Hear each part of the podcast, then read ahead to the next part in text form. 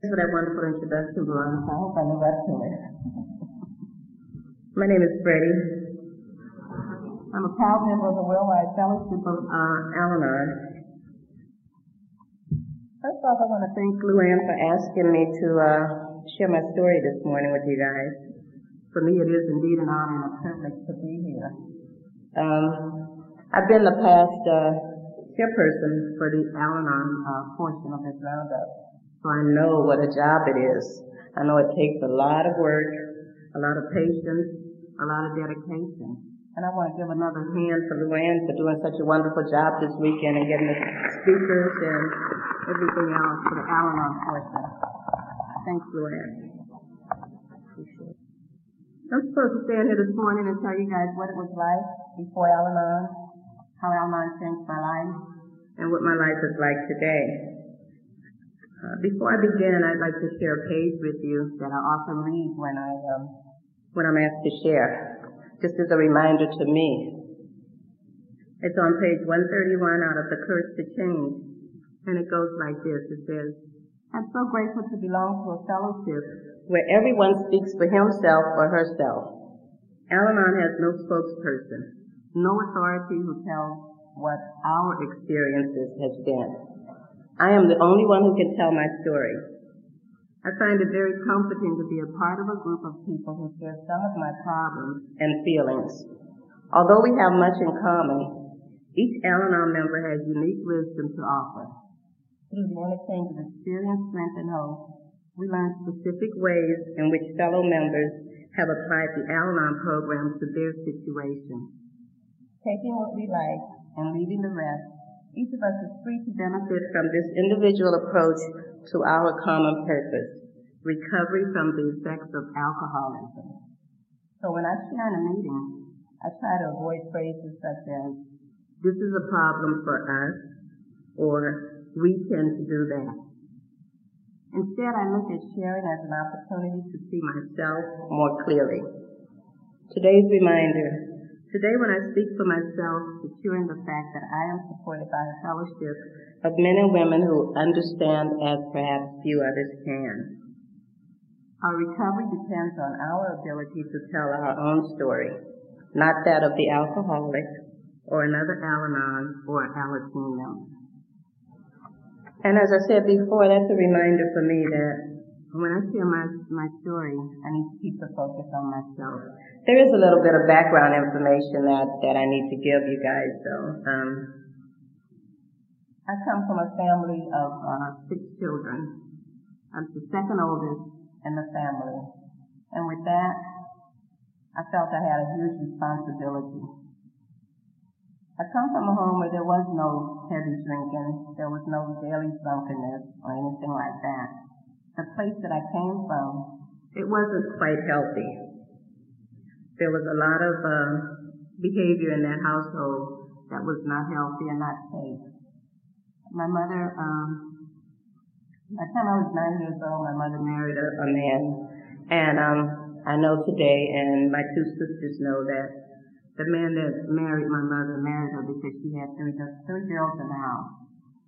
Um, I'll let you fill in the blanks on that. I won't go into any details with that uh, portion of my life, but um, it was something that happened, and it just wasn't a healthy environment to be in. This man was also physically abusive to my mother, and I watched her go through a lot of um, a lot of pain. I watched her get uh, hit, and um, I also watched her accept unacceptable behavior, and I couldn't understand why.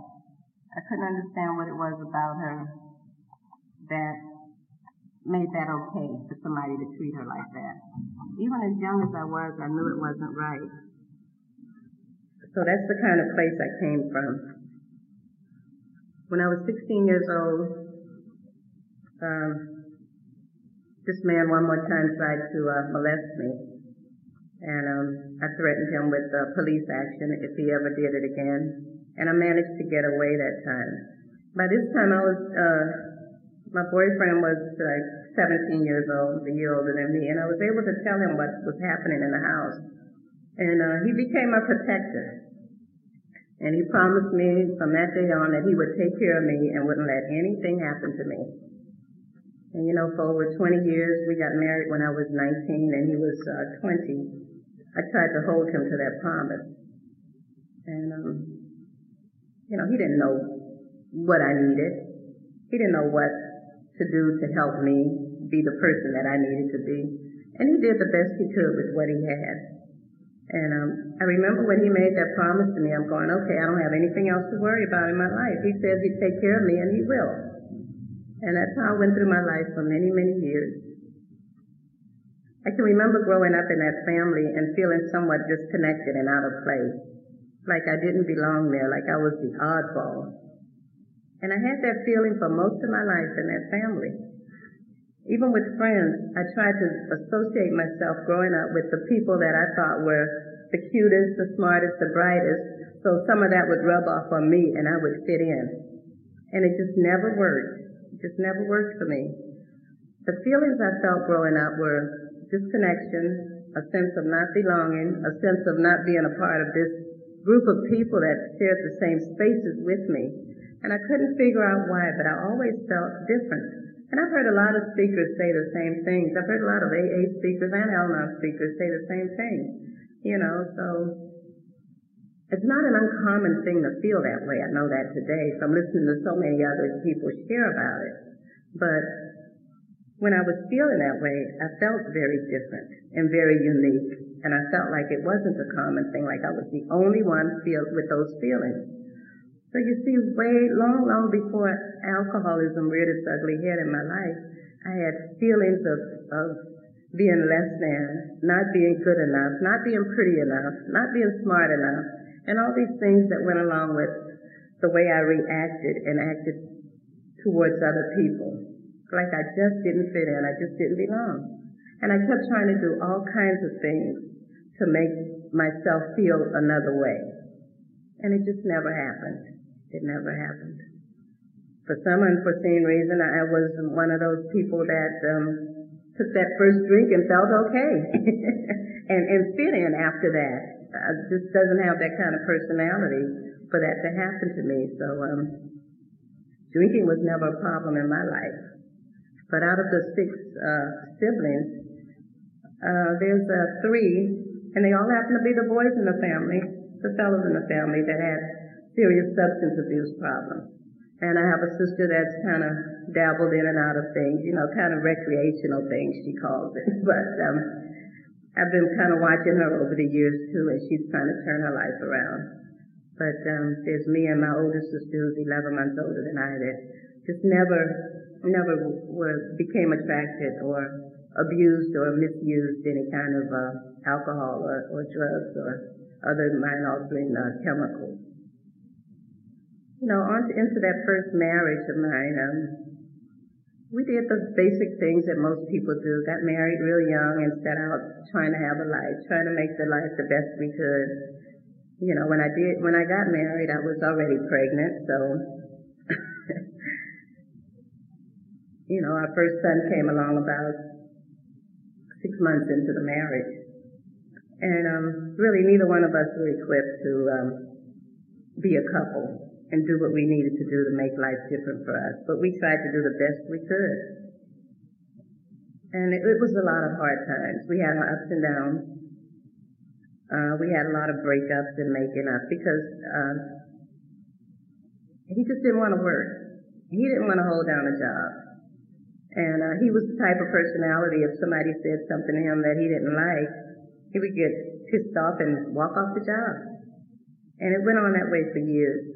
Um, finally, we decided to move to Los Angeles, California, and things really turned around for us there. And uh, we moved there in 1969. And a few months, a couple of years later, I had my second uh, child that was a daughter. And uh, we just went on about the business of living and trying to do the best we could with what we had. That marriage lasted for over 20 years. But during the course of that marriage and raising those children, somewhere in there, I lost myself. I took on the role of becoming somebody's wife, somebody's mother, somebody's employee, somebody's neighbor, best friend, and all those other things. But I lost myself. I got into the role of people pleasing and doing for others one more time, wanting to make everybody like me, wanting to fit in, wanting to do the best I can. And um, I did that for many, many, many years. The way I lived my life was reactionary. The way anybody acted, I just reacted off of what they were going on. That first husband, he made a lot of decisions and I just went along with them. So as not to make waves or rock the boat. And things were pretty good, so I thought for a lot of years because I didn't know that things could be any different. As we went on raising the kids and, and um, building a life, we finally got, you know, to a point where we could afford to live in a nice home, a nice neighborhood, and have the two cars and, and the nice furniture and all those things. And we thought life was pretty good. Meanwhile, first husband of mine, you know, we used to have parties and have friends over and all that kind of stuff. And um, there was drinking, and there were huge parties a couple of times a year where people would stay on into the next day, drinking and partying and just hanging out. And I didn't see anything wrong with that. I, you know, we even set up little rooms for other people to do other stuff that they did besides drinking.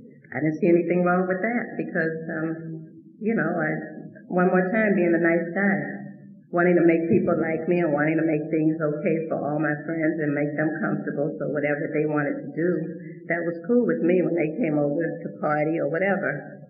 And there I was just running around making sure everybody had what they needed and everything was okay. And a lot of times I didn't even drink, didn't take a drink, but I was having a good time and making sure everybody else had a good time.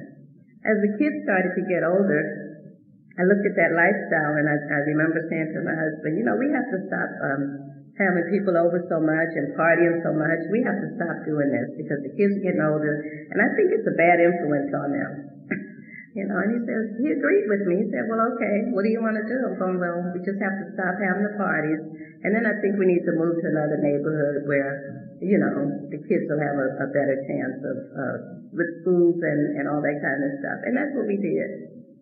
The thing is, we moved to that other neighborhood, but he continued to hang out with these friends, and he continued to party, and he continued to um, use drugs and and different mind-altering chemicals.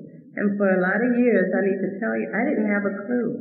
I didn't know what he was doing because I had gotten what I wanted. He had set us up in this nice house, nice neighborhood and everything. And I felt satisfied that I had gotten what I wanted at that point, and he was free to come and go as he pleased and do whatever he wanted to do. I was sitting in a meeting last night, not last night, a couple of nights ago, and um, a lady shared about looking at some some pictures she had taken of her surroundings in her house. And I can remember uh, after um, divorcing, I was going through some pictures uh, to give my kids of, of their father. And I looked at those pictures and I could see where he was under the influence so many different occasions. I could see it in those pictures. But when I was living with that day in and day out, I could not see it. I couldn't see it. I was just blind to the facts. I was so much in denial, I couldn't see what was going on right under my nose. You know, I, I can't call him an alcoholic because uh, he doesn't identify himself as such, and I don't think I have a right to call anybody that unless they themselves identify themselves as an alcoholic. But he did abuse um, drugs of different sorts. I can say that. Um, and like so many other members in my family, some of those some of them found recovery, and some of them identified themselves as alcoholics. So I can do that. But in my family, there's a lot of drunks, a lot of people that use, abuse, and misuse alcohol. And, um, and, and got drunk on a regular basis. I don't know if they're alcoholics or not. And it's not my place to say that. You know, when I, um, as the kids got older, I began to notice their behavior was changing. My son, for example, was, um, exhibiting behavior that led me to believe that he was doing something he shouldn't be doing. But by this time I was the classic queen of denial. So when he told me that he was at the beach and he got salt water in his eyes, I believed it. When he told me he was playing uh, basketball, took a shower after, and got soap in his eyes, I believed it. You know, the red eyes and, and, um, and when he was sleeping, he was tired, you know, from playing basketball or whatever. I believed everything he said because I didn't want to face the facts of what I was seeing right in front of my eyes because I didn't know how to deal with it. I wasn't equipped to handle the truth. Before Al-Anon, I was, I didn't have the courage. I didn't have the courage or the guts to stand up for myself and say what I was seeing and to call people on what I was seeing them doing. So I went on with that through for a lot of years, watching my son slowly kill himself with alcohol. My son drank through most of his teenage years. By the time he graduated from high school, he was a full-blown um, alcoholic. When he was uh, 18, just about three or four days after his 18th birthday, he got a DUI coming from a football game. They recommended that he go to AA meetings. I remember when he went to his first AA meeting, and um, I took him to the place where he needed to go and dropped him off, and he got a ride home that evening. He came home and he had had the AA big book with him. And at that time I used to read a lot. I still love to read books. And he brought this book home. He says, here mom, here's a book that you can read. I'm sure you'll, you'll enjoy it. and he gave me the, AA Big Book for the first time. And I remember getting that book and I remember reading that book from cover to cover. And there was a lot of information in there and there was a lot of things that I could identify with and a lot of things in that book that I could relate to. And I remember reading that book. And with my son, he just did the number of meetings he needed to do to clear that court card that they gave him to do at that time. And then it was business as usual. He was off and running. And one thing he was trying to do was get into the Marines. And he took the test the first time and he didn't pass. And he tried again. And then he finally got accepted into the Marine Corps. And when he did that, I thought, okay, that's all I need. He'll go away. He'll straighten up. Everything will be fine. And I can remember when they picked him up that to take him to uh, boot camp. I slept for the first time.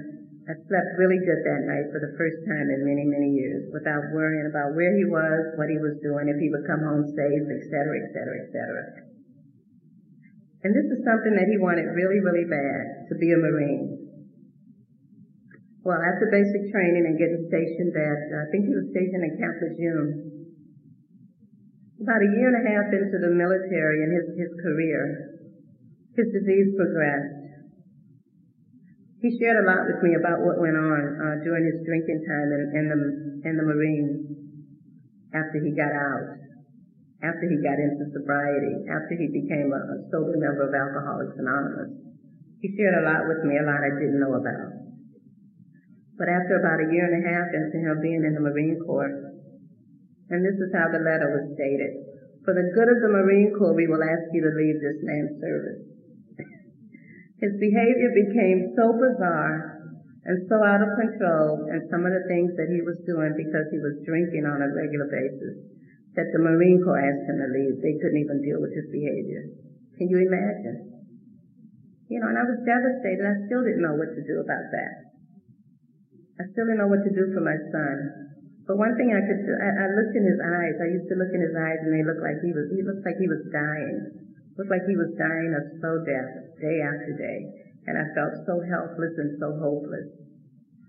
And and there was nothing I could do for this person I loved to get him to do something different.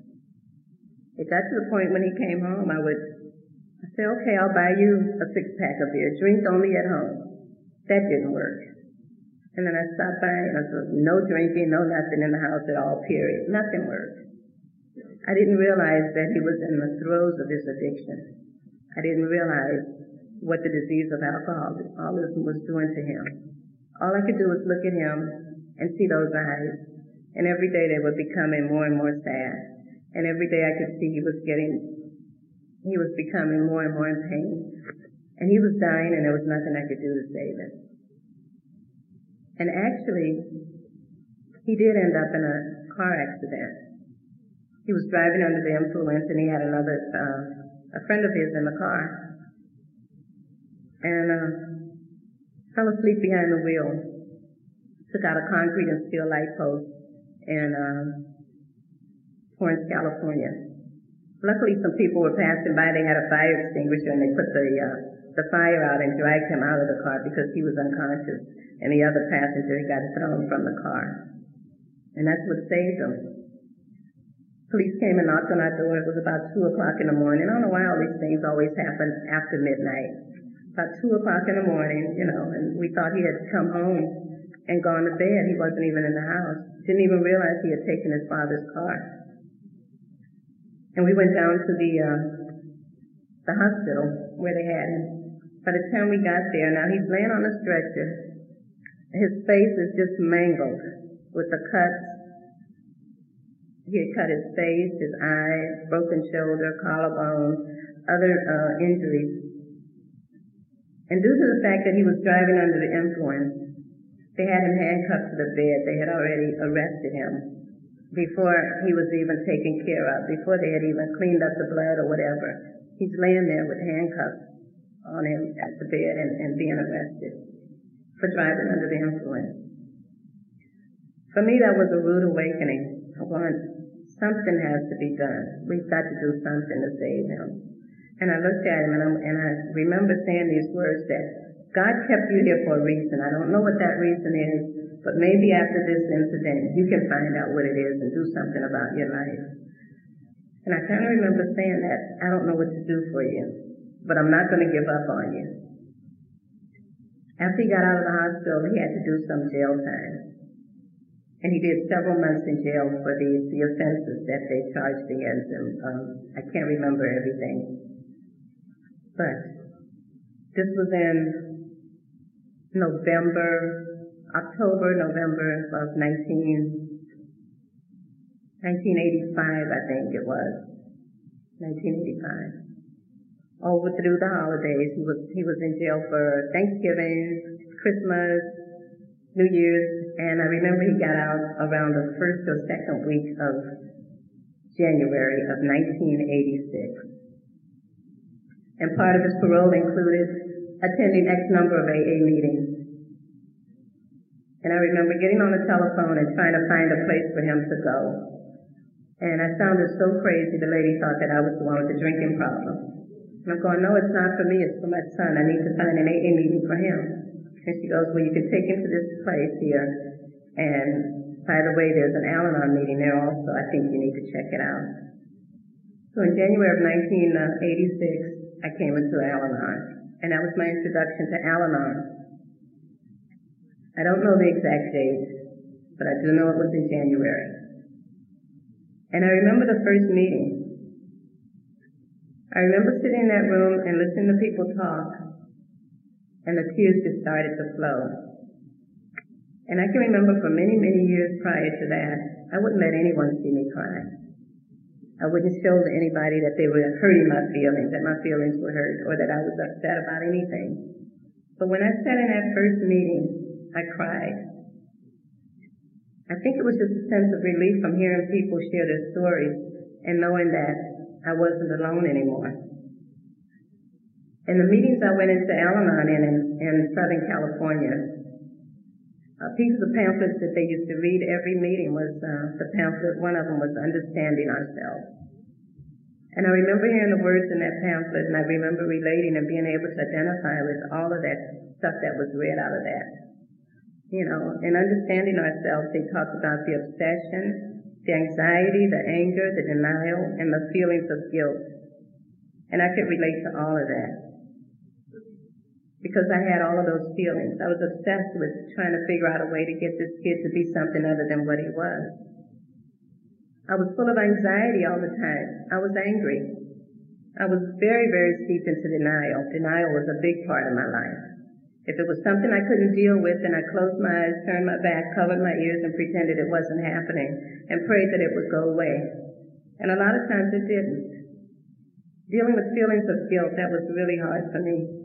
Because as the mother of a, of a son that had problems, I kept thinking it was my duty, it was my job to do something to make this kid some, be something other than what he was. What kind of mother was I that I couldn't stop this kid from drinking? What kind of parent was I? I thought his behavior was a reflection on my parenting. So I had a lot of guilt and shame behind that. Some of the other things I heard when I came into Al-Anon was, keep coming back. I heard the serenity prayer spoken at each meeting. I could relate to that. Another thing I heard was the three C's. I didn't cause it, I can't control it, and I can't cure it. That gave me some relief and gave me some freedom also. One of the other things I heard over and over was God has no grandchildren. And what that meant to me was, just as I know I had a higher power looking out for me, that my son had one also, and I wasn't it. And I had to let him go. I had to let him be exactly what he needed to be. I also heard things like work in the program. I really didn't understand what that meant. And at that time, it wasn't important to me because I was so new. I heard get a sponsor, work the steps. I also heard things like apply the traditions to your life. Use the slogans on a daily basis. Focus on yourself. When I came into the rooms of Al-Anon in, uh, in Hawthorne, California, at the Birch Street Club, those women there and there was some men too, but mostly women. It was like it was like they opened a warm blanket, a big old blanket, and said, "Come on, Freddie, we'll take you into this blanket and we'll help you get through whatever it is you need to get through." And that warm blanket of recovery really saved my sanity. When I listened to other people share their experience and strength, it gave me hope. It let me know that I didn't have to go through what I was going through alone, those feelings. It let me know that there were other people experiencing and had experienced the same things I had, and they got through it. It let me know that I could be free from despair, that I didn't have to live in the problems all the time, that I didn't have to live in the madness, that I didn't have to live in the indecisiveness of how to do my life and how to help others. When I came into Al-Anon, I was told that there were guidelines I could use to have a better way of life. I was told there were principles. They talked about the steps. They offered me something called the 12 steps to recovery. They also talked about the traditions a lot. And I'm so grateful I came into a place where I did, where there were some people there with long-time recovery in Al-Anon. And I wanted what they had after a while. Because for the longest time I believed that I didn't belong there. I just came to give my son a ride. And I had to wait in that other room because uh, I needed to take him there and take him back home after the meeting. But as I sat through meeting after meeting after meeting, I began to hear. And a lot of the things I heard really helped me. My ears began to hear more and my eyes began to open. And I kept hearing focus on yourself. I kept hearing things like get a life. When I did decide to work this program, I started talking to people. I opened up more. Because you see, so much in my life, there were all those secrets that I had to keep. There were things I couldn't tell anybody. I couldn't tell you what was going on in my house when I was growing up because I was too ashamed and embarrassed of that. I couldn't tell you that the marriage that looked so perfect from the outside, uh, the husband was a womanizer for many years and that I put up with it because I didn't know how to do anything else. I was afraid. I was so steeped into fear. Afraid to stay, afraid to go, afraid what might happen if I left. I was just so afraid for so many years to live my own life. I'm so grateful that I found you guys because you gave me a life back. And that life started to take shape when I got serious about my own recovery. When I took the focus off of other people and put it on myself and started working the steps. And I can remember one night I had made friends with this uh, lady in the program, and she she later became my first sponsor. She was just about this high, a Mexican lady, and for some reason, every time I went to a meeting, that lady shared whatever she said just really got on my nerves. I didn't like her, didn't like anything about her, I didn't like the way she dressed. I didn't like the way she spoke. I didn't like the way she looked. I just didn't like anything about her. And when she shared, it was over, not again. But what Eva was doing,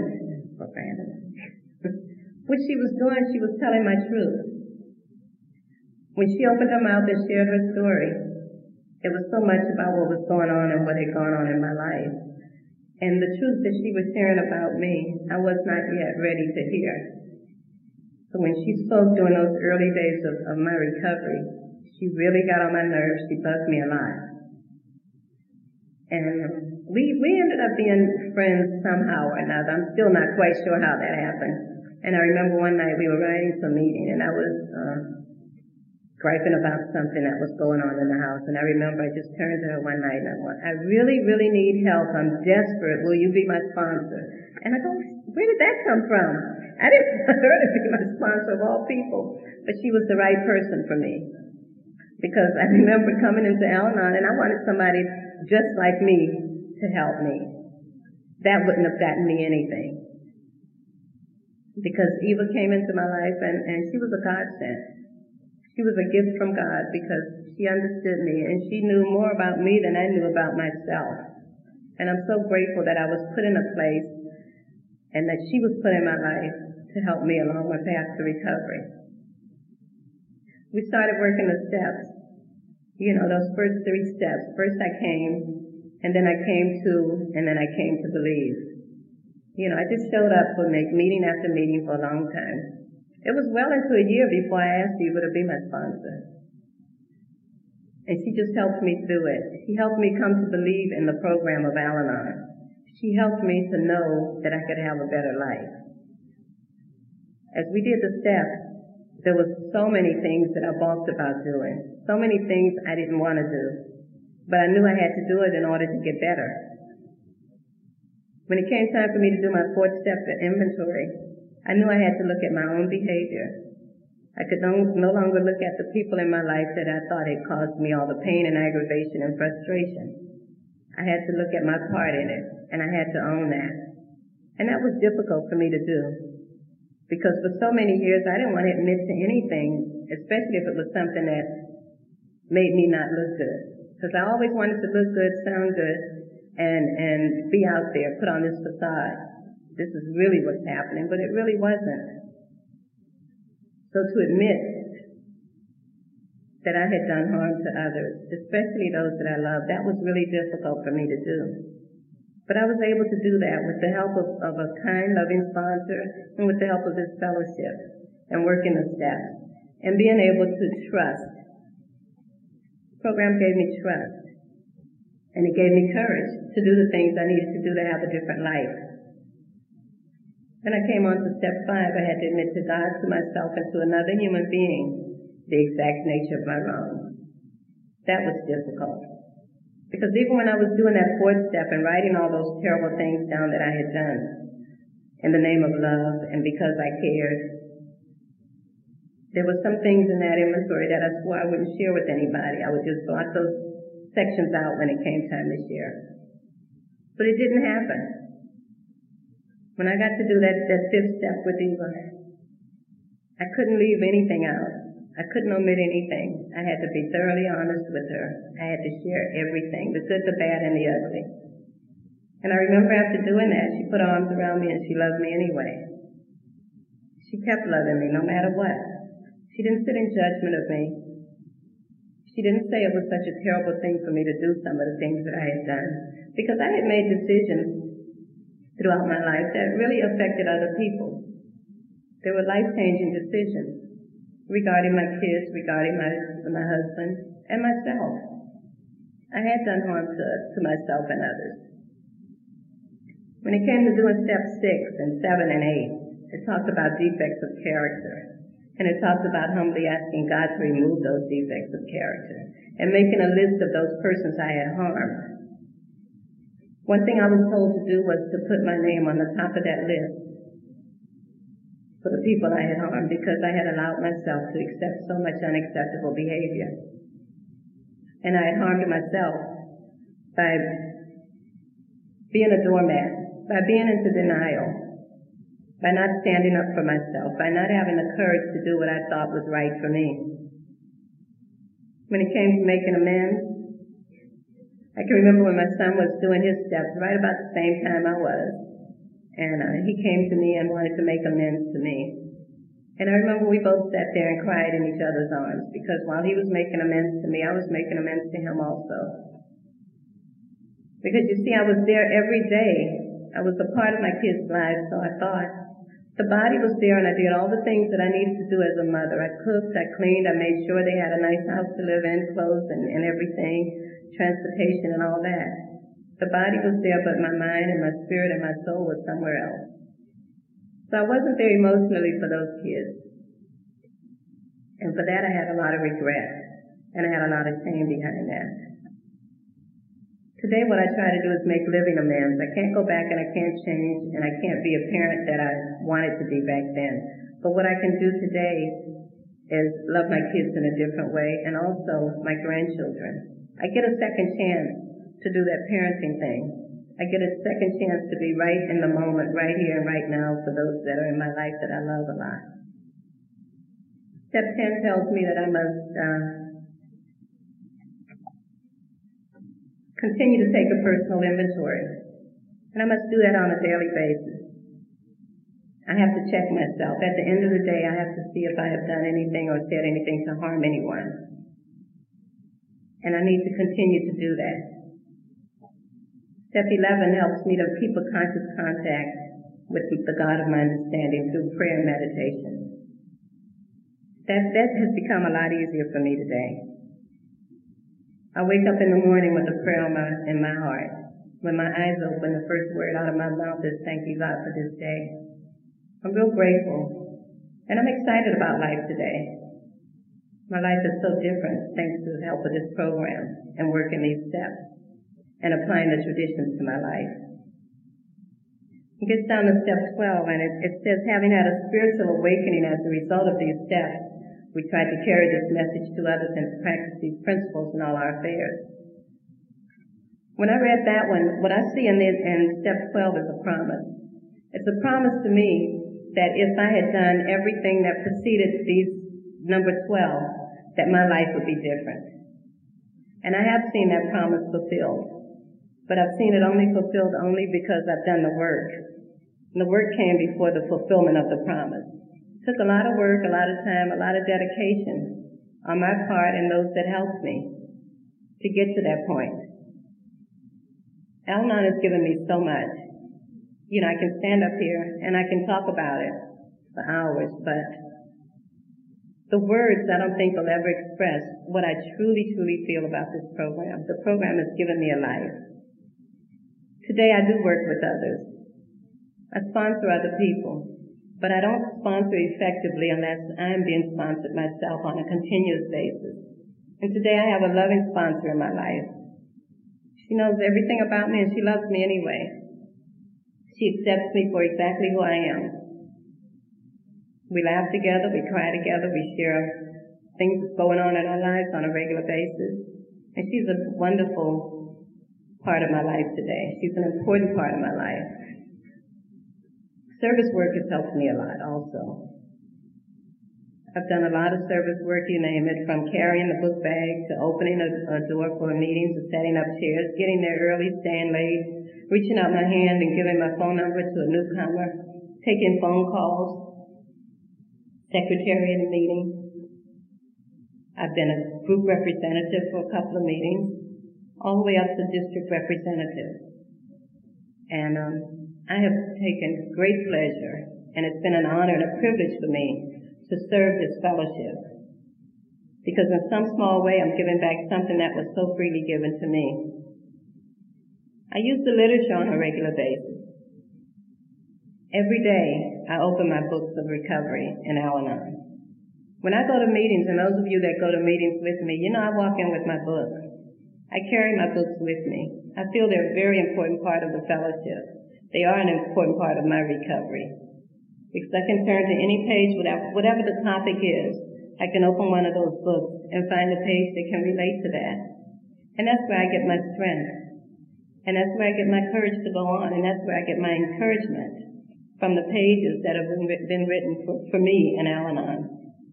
Somebody came before me and knew exactly what I needed and put it down on black and white in, these, in a lot of these pages. And it helps me on a daily basis to get through things that I need to get through. Today my life is good, you know? Today I choose to overcome problems with prayer. Today I choose to turn fear into faith. Today I choose to replace worry with prayer. If I'm worrying, I can't pray. And if I'm praying, I can't worry. One always cancels the other out for me. So I make a decision what I want to do. And the problems seem to go away when I turn them over. Al-Anon has taught me that. I have the tools today to deal with any situations that come into my life. I try to apply the traditions to the best of my ability on a daily basis. This program has taught me that I cannot be selective in how and where and when I choose to use the tools of Al-Anon. I have to use the tools of this program in all areas of my life on a daily basis. Otherwise, I'm lost. I remember when they were coming out with a book that called, it was called When I Got Busy, I Got Better. And that's what really prompted me into doing a lot of more service work.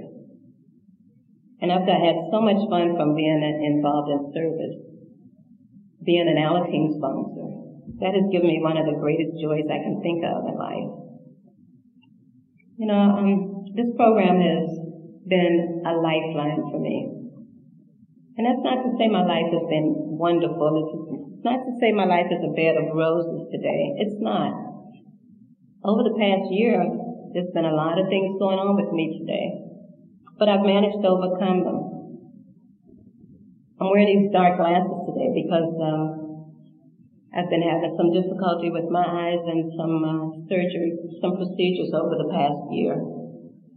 And I woke up in the middle of the night in excruciating pain. And I'm very, very sensitive to, to light of any kind today. And there's some fear behind that. You know, I don't know what's going to happen. I don't know how my eyesight will be in the future. And uh, a lot of times I become afraid. But the prayer helps to ease that, that fear. And I've done everything that I thought I could. I made an educated decision to have this procedures done, and I thought I had all the information I needed to make the right decision and the right choices. I don't have any regrets about that. The only thing that, that I get fearful about is uh, the recovery and the different complications I've been experiencing over the past uh, nine months dealing with the, the eyes. You know, there's a fear that I may not be able to see as well as I would like to, you know, later on down the road. But as I said, I, don't have any control over that. I know God is in charge of my life today. I know I have wonderful people in my life that love me and support me no matter what is happening with me. I was involved in a automobile accident. I was rear-ended on August the 29th, just a few months ago. And that changed my life tremendously. So I was off work for about a month and I'm, I'm still being treated for that injury. But you know what? I don't let it bother me. I don't let it keep me down. It bothered me.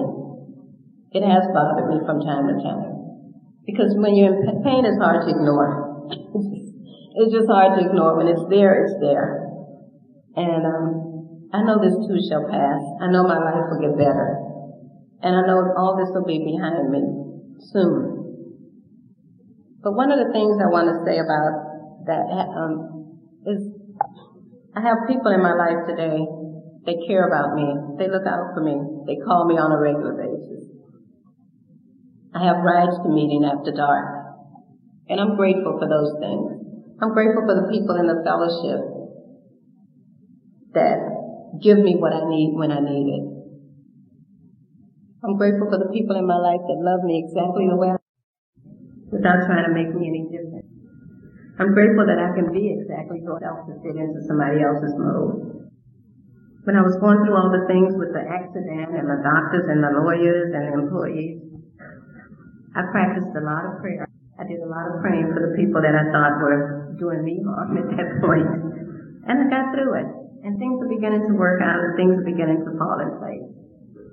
And even though I know that's a small stumbling block in my life, I know I cannot let it become something that I can't conquer, something that I can't come around, deal with. And I'm doing that on a regular basis. You know, I don't know what else I can, but when I woke up this morning and I was in so much pain, thought about a page that I, I love in this fellowship, and it's, it's one of the pages in the time. And it talked about this uh, lady that got a knock on her door during one of the wars. And she went to the door in her, uh, and she knew it was strange for him to be there. So she knew something had happened. And uh, he gave her bad news. Her husband had been killed in the war. And she invited him in and sat down and offered him tea. And she went on to share with him that if he hadn't come to her door, what would she have been doing that day? She said she would have been having tea about this time. And she went on with her life and did what she knew because it's what she had, would have been doing if that tragedy hadn't occurred. And that's one of my favorite pages in Al-Anon. And that got me through a lot. When things were really, really bad in my life, it was going, what would I be doing if this wasn't happening? And I would remember that page and I and immediately after I woke up and I was getting ready, I remembered that page today. I would be getting ready, I'd be done, and I'd do my talk. So I'm really grateful that God gave me the strength and the, and the power to carry through it what I needed to do today. And just say how it is in my life today. And just talk about my own recovery and how Al-Anon and the fellowship has aided me in my recovery. And to show you that there is life, hope, happiness, fun. Because we do have good times in Al-Anon. There is good times in recovery. There's a lot of laughter. There's a lot of fellowship. Lots of joy. There's also peace and serenity in my Today I do live in sobriety. That son I spoke of, he's been clean and sober for over 30 Before I close, I just want to, I'm so grateful that you guys are here for me on a daily basis. Because when things were as good as they could possibly be in my life, Al-Anon has always been there. And when things were as bad as I thought they would ever get, and I'm so glad that I had the courage coming through all of the crises to get through whatever I needed to get through. I'd like to read this with you for you. It says, when anyone anywhere reaches out for help, let the hand of Al-Anon and Alateen always be there. And please let it begin with me.